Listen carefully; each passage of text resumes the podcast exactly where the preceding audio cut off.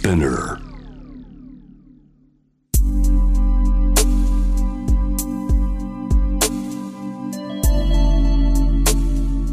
眠らない街六本木。高層ビルの一室に現れる深夜の保健室。重たいドアの向こう側。ここでは誰もが飾らない言葉で語り始める。心の声を聞き出す。特別な聴診器を持って迎えるのは酒と涙と哀愁をこよなく愛するイラストレーターの田中美咲。恋仕事家族そして性のこと。一人一人で違う。体と心のカルテ。J-WAVE ミッドナイトチャイム。ようこそ深夜の保健室へ。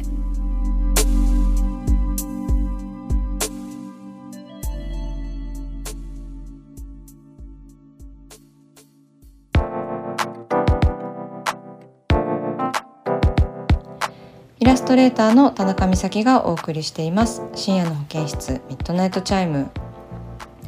では番組に寄せられたメールを紹介していきます。ラジオネームドーリーさん。26歳女性の方です。私は去年の夏当時付き合っていた彼に浮気をされお別れしました。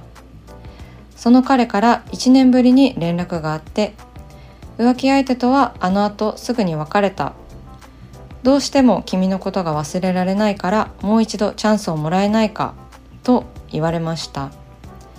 私はとっさにありえないと反応しましたが多分それは突然の申し出に驚いていってしまっただけで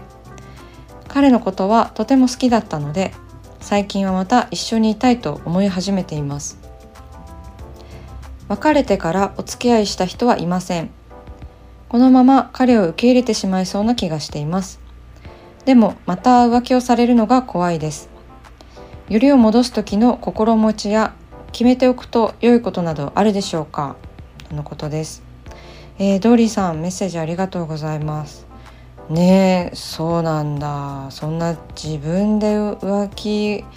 をしてね。でねえ連絡してって随分とあれですね。面の皮の厚い方というか 私がその彼の立場だったらとてもじゃないけどその1年ぐらいじゃ連絡は取れない。傷つけてしまった相手に。だな。うん。すごい太い神経をしてるなってちょっと読んでる時に思っちゃったんですけど。うん。でもね好きだったんだ。まあでもそのね好きだったっていうのってまあ何でしょう。ドーリーさん的にはそのずっとね2人でいることが日常だったのがこう浮気を見つけてしまってその日常を崩されちゃったっていうか崩れちゃった方なのでなんかねまた再びこう付き合えたらいいなって前前みたいにっていう風に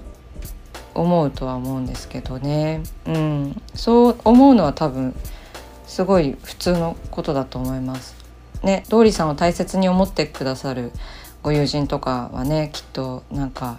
「もうあんな男やめときなよ」とか「また傷つくだけよ」っていう風に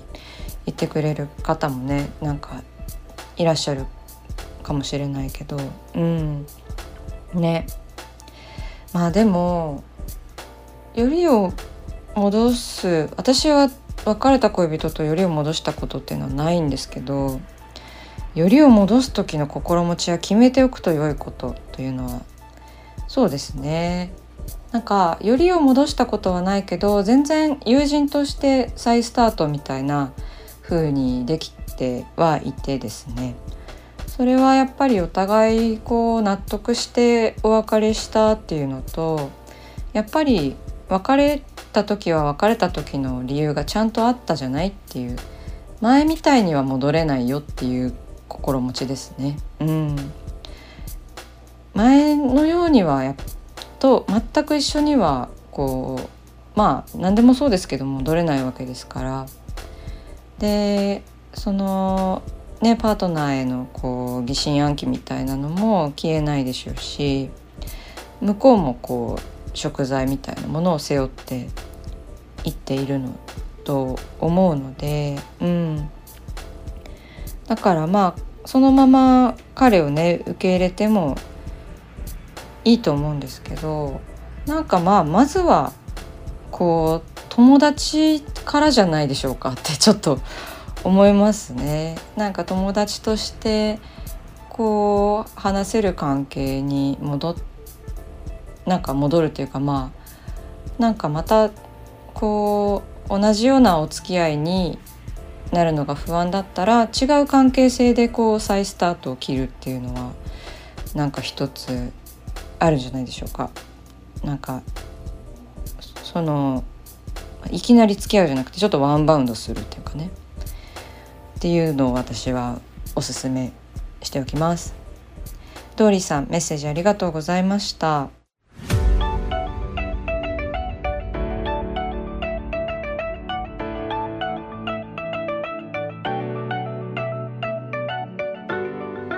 さあ始まりました。田中美咲の六畳一間。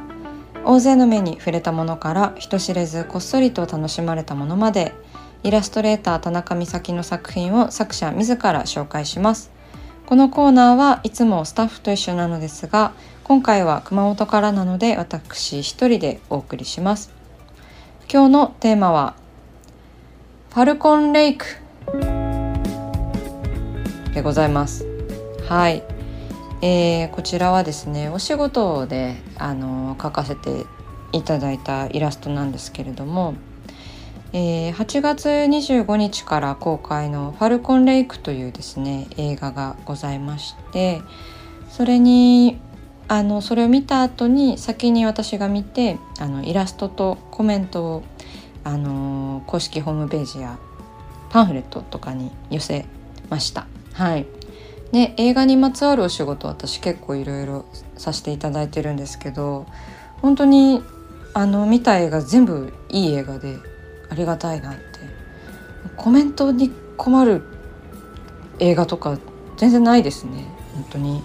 あの皆さん私の作品をやっぱりちゃんと見てこう依頼してくださってるんだなっていうのがすごいあの伝わってなんか作品のシナジーにもね、なるしとても嬉しい仕事だなって思いますそのコメントだけじゃなくてやっぱりイラストも描かせていただけるとすごいなおさら嬉しいですね。うん、で今回描いたイラストはどんなイラストかと言いますとこう男の子とね女の子がこう一緒にこうベッドで寝ているシーンなんですけどでこれはね実際にその似たようなシーンはあってでもそのシーンを見ないで描きましたね。はい、まあ、なんか全く同じ構図で描いてもちょっとねイラストの意義がないのででもとても好きなシーンなのでそこを使わせてもらいました。でこのね「ファルコンレイク」という映画には原作がありましてフランスの漫画なんですけどあの年上の人っていう漫画でしてそっちもねすっごい面白くて原作をねあの友達に借りて読んだことがあってあれはねあれも良かったね。だから原作ではあの海が舞台なんですけどこっちのあの映画の方「ファルコンレイク」ではあの湖が舞台となっていましてでね16ミリフィルムで撮られている映像が結構暗くてなんか不穏でなんかその自然の雄大さみたいなものとちょっと夏休み子供だけでなんか湖に行ったりとかするこうなんか昔ちょっと自分たちが感じたことのあるこう怖さみたいなものも思い出すような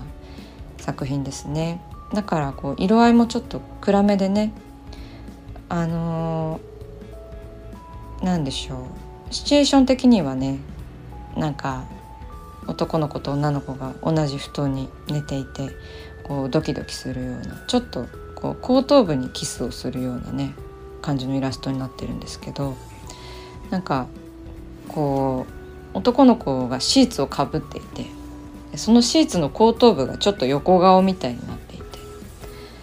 でまあキスはこの2人このイラストではねできてないんですけどなんかちょっとこっそりこうキスのようなことしているっていうイラストとなっております。はいまあなんか本当に素敵な映像だったんでちょっとねネタバレになるからあんまり内容に触れないように気をつけて喋ってるんですがあのー、ぜひ映画館で見ていただきたい私はそのサンプルをこういただいてパソコンで見たんですけどあのパソコンがね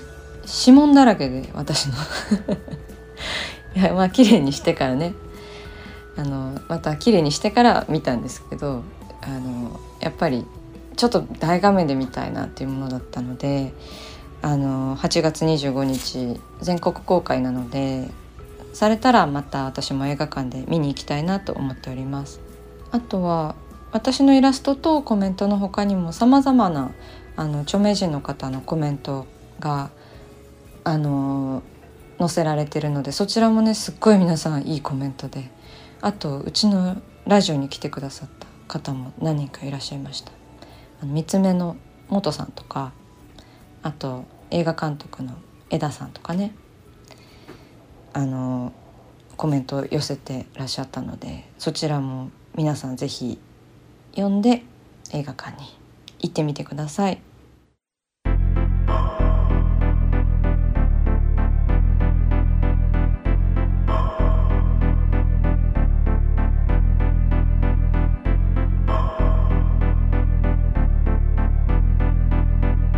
真夜中だから話せる。体のこと心のこと。 J-WAVE ミッドナイトチャイム公式サイトとインスタグラムは24時間オープンしています。あなたの悩み番組へのメッセージお寄せください。来週もイラストレーターの田中美咲が深夜の保健室でお待ちしています。キャリコン編集長通信仕事と人生の話をゆるゆるとパワードバイミモレこのポッドキャストではミモル編集長の河原咲子が時には一人で時にはゲストをお招きしキャリアコンサルタントの資格を生かして仕事と人生そして職業キャリアだけじゃないライフキャリアの話を誰にでも分かりやすくゆるゆるとお話します毎週金曜日に新しいエピソードを配信中です。ぜひ一度聞いてみてください。